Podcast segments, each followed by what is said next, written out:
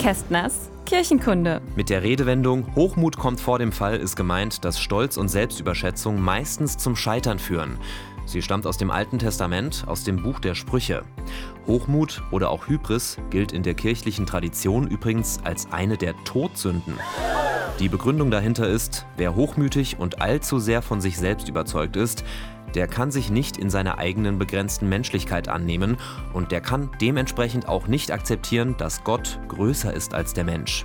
Das heilende Gegenstück zu Hochmut ist Demut, also die Fähigkeit, sich seiner Schwächen und Grenzen bewusst zu werden.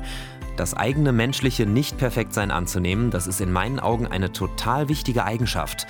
Leider trauen sich das in unserer Hochglanzgesellschaft viele nicht mehr. Jeder will der Schönste, Schnellste, Beste sein. Keine falsche Bescheidenheit, heißt es oft. Hochmut ist in, Demut ist out. Dabei tut es unglaublich gut, ab und zu mal die Fassade abzulegen und einfach mal wieder Mensch zu sein. Probiert's doch mal aus. Kästners Kirchenkunde.